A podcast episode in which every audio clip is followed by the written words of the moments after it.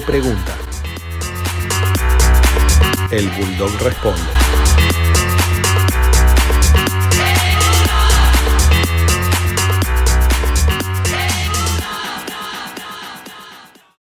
La pregunta de Tomás Pérez, ¿por qué quiso hacer un recorte en el año 2001 a la educación? Según lo que investigué, usted quiso recortarla por 300 millones, pero le giraba el presupuesto de otros recortes.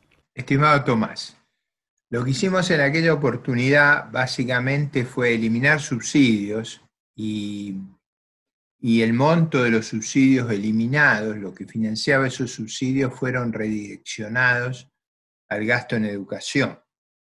Eh, la razón de ello era un mecanismo operativo para, eh, digamos, aprovechar los recursos que teníamos en el área eh, universitaria y, de esa manera poder compensar la rebaja que hacíamos por el otro lado. Cuando uno consolidaba todos esos quitas y los aportes, lo que quedaba en un presupuesto de alrededor de 1.800 millones era una, quita de algo así como 50 millones, que era mínimo respecto a lo que se hacía con el resto del gobierno y con el resto del Estado. Eh, la idea de redirigir los subsidios allí era también una cuestión de economía política. Si, no, si el Congreso no quería cortar los subsidios, había que cortar la educación. Ese era el, problema, o sea, había una frazada corta, para todo no alcanzaba. Mi propuesta era eliminar los subsidios y dedicar esos recursos al financiamiento educativo. Gracias por su inquietud. Nicolás Cosentino pregunta, soy científico y me dedico a la investigación básica en ciencias de la Tierra. Mis trabajos están financiados completamente por el Estado. Últimamente me he sentido atraído por las ideas liberales, más que nada en economía, y la idea de un Estado chico. Sin embargo, siento que mi profesión puede entrar en contradicción con esas ideas. ¿Cuál es su opinión sobre el rol del Estado en la financiación de la ciencia? La ciencia y sobre todo la ciencia básica es un producto no mercantil. Por su naturaleza, el financiamiento no puede ser a través del mercado, tiene que ser a través de un, elemento de acción colectiva como es el Estado. Básicamente uno de los criterios de, los gastos que el Estado tiene que hacer, además de la seguridad, la defensa, la es justamente la promoción de la ciencia básica y de las áreas no mercantiles del conocimiento. Creo que esa definición es muy clara. Las áreas no mercantiles en general tienen la característica de que no son apropiables y tampoco son eh, competitivas en su uso. Es decir, eh, no, cuando usted transmite y crea el conocimiento, no me lo resta. Entonces, al no haber rivalidad en el consumo, esa es una característica de los bienes, que requiere el financiamiento colectivo, el financiamiento estatal. Por eso, si algo yo tengo claro es que la ciencia básica hay que promoverla con mucha intensidad. Producto de ella, eh, Argentina logró lauros internacionales muy grandes y fundó toda una base y una infraestructura científica, tecnológica e industrial muy valiosa. Entonces, esa inversión en áreas no mercantiles tiene que ser financiada colectivamente.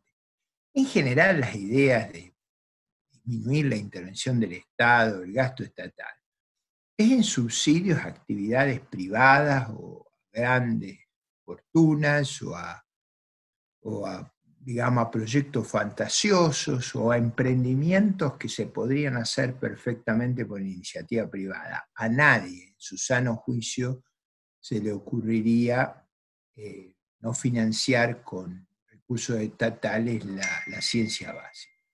Es verdad que eso usted, y usted lo sabe muy bien, requiere una revisión, esa inversión en ciencia básica, con los criterios que se usan en el resto del mundo, es decir, peer reviews y necesita, digamos, uno necesita saber que se está haciendo seriamente el trabajo. Pero no es muy distinto en Europa, en Estados Unidos, en Brasil, en Israel, o sea, los criterios que se aplican en la vida científica se deben aplicar en la Ahora, si usted me dice, el Estado tiene que estar subsidiando emprendimientos disparatados en geografías eh, inapropiadas, no, eso no. Ciencia básica sí. Federico Cáceres pregunta, le escribo desde Barcelona, España, como estudiante de Administración de Empresas. Mi pregunta va dirigida respecto al sistema monetario actual en referencia a los bancos centrales, hasta la banca retail, comercial, respecto a los coeficientes de caja o también reserva fraccionaria. De liberal a liberal, ¿está de acuerdo con el coeficiente de caja del 100%? ¿Cree que puede acabar con las crisis cíclicas a nivel global? ¿Qué opinión le merece? ¿Cómo le va, Federico? Esa es la reforma Simon. O sea, esa reforma fue pensada ya en los años 30 con un mecanismo donde los bancos cumplían un rol en el sistema de pagos y la parte de banca de inversión estuviera separada, la banca de transacción y bonos o, o acciones en la banca de inversión financiaran los los préstamos o las actividades eh, comerciales, si hubiera una separación de la banca que hace, digamos, de tesorería, de la banca que hace de inversión. Eh, esa propuesta del profesor Simon es una propuesta muy famosa. Yo, yo tiendo a pensar que usted tiene que tener muy regulado el área de actividades de tesorería, es decir, y sería muy conveniente que el área de banca de inversión se hiciera en otro, en otro departamento y no, no interactuaran. Y probablemente sería muy bueno que el grueso de las operaciones con las empresas, los bancos actuaran como una suerte de boutique, vendiendo bonos, vendiendo acciones, vendiendo participaciones. Yo tiendo a simpatizar con un arreglo que baje la inestabilidad de la banca de pago, de la, que hace como tesorería, que es lo que usted está proponiendo. Gracias. Danilo Montoya pregunta, ¿podría explicarnos la convertibilidad, su necesidad de implementación, su lógica de funcionamiento y sus problemas? ¿Por qué motivos falló o no pudo sostenerse en nuestro país? ¿Y cuál fue su rol, el de Caballo y el de la Baña, en la misma. La caja de conversión tiene una larga historia en Argentina. Entre 1890 y 1935 funcionó y funcionó muy eficientemente. Tanto es así que entre 1900 y 1945, eso lo va a ver en, un capítulo de la serie histórica que hacemos sobre la, la historia económica argentina en este canal, la inflación de Argentina fue inferior a la de Estados Unidos entre 1900 y 1945. tuvimos una larga tradición de caja de conversión. La de la década del 90 tuvo, yo diría, si, si uno tuviera que simplificar, una insuficiencia en materia de disciplina fiscal, o sea, hubo más déficit del que era razonable bajo ese diseño monetario, o sea, la caja de conversión implica mucha disciplina fiscal y, tuvimos mucho más que en el pasado, pero insuficiente para el nuevo modelo monetario. La caja de conversión requiere flexibilidad en otro lado, o sea, como usted rigidiza la relación de cambio, necesita que en los mercados de bienes, en los mercados de factores, haya más flexibilidad. Si hay algo rígido, tiene que haber algo que haga eh, de, flexibilidad. Recuerde usted que nosotros recibimos un terrible shock externo entre el 97 y el 2000, o sea, que fue la combinación del shock asiático con una brusca caída del precio de las commodities, el shock ruso con el cierre de los mercados de capitales y el shock brasileño con la brutal devaluación producto de las dos crisis anteriores. En esas condiciones usted necesita una gran eh, flexibilidad, que no la tenía, que no la, que no se hizo el trabajo adecuado. Tercero, usted necesita cuando fija un tipo de cambio como variable monetaria nominal central una economía muy abierta. Y Argentina era insuficientemente abierta, o sea, tenía una fracción de bienes no comerciables muy grande. Eso hace que el, proceso de corrección sea muy traumático. Eh, cuarto, usted necesitaba probablemente mm, reservas más grandes, es decir, haber acumulado en los años de prosperidad más margen de maniobra en todo el sistema financiero y en las provincias. Y eso estuvo debilitado, quizás con un excesivo optimismo sobre que no iba a haber eventos futuros tan negativos.